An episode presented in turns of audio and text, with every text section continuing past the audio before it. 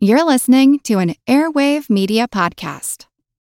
Hello, it is Ryan, and I was on a flight the other day playing one of my favorite social spin slot games on chumbacasino.com. I looked over the person sitting next to me, and you know what they were doing? They were also playing Chumba Casino. Coincidence? I think not. Everybody's loving having fun with it. Chumba Casino is home to hundreds of casino style games that you can play for free anytime, anywhere, even at 30,000 feet. So sign up now at chumbacasino.com to claim your free welcome bonus. That's chumbacasino.com and live the Chumba life. No purchase necessary. Group. Void were prohibited by law. See terms and conditions. 18 plus.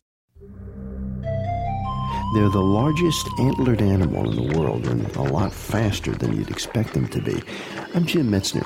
This is the pulse of the planet. Well, moose are big creatures, so moving is a big deal. It's sort of like an elephant. And so we tend to think of them as slow witted, but they are very well adapted for what they do, and they can run about twice as fast as a human. The best sprinters. Rolf Peterson is a professor of wildlife ecology at Michigan Tech University. He studies the moose population on Isle Royale in Lake Superior.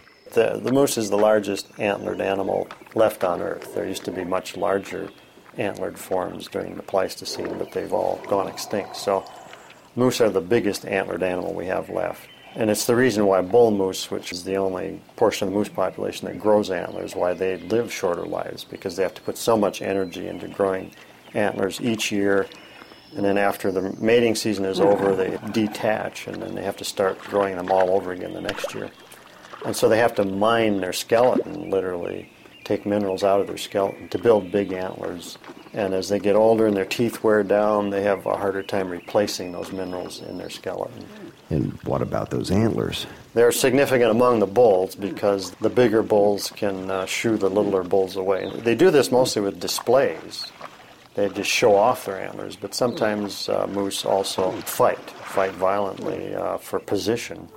The, the antlers are the basis for competition among the males, and we think, this part we know less about, we think that's how females select bull moose as their mate. It's all female choice. So what we think cows, cow moose are looking for are symmetrical antlers, and then bigger. Bigger is better for most. Pulse of the Planet is made possible by the National Science Foundation. I'm Jim Metzner.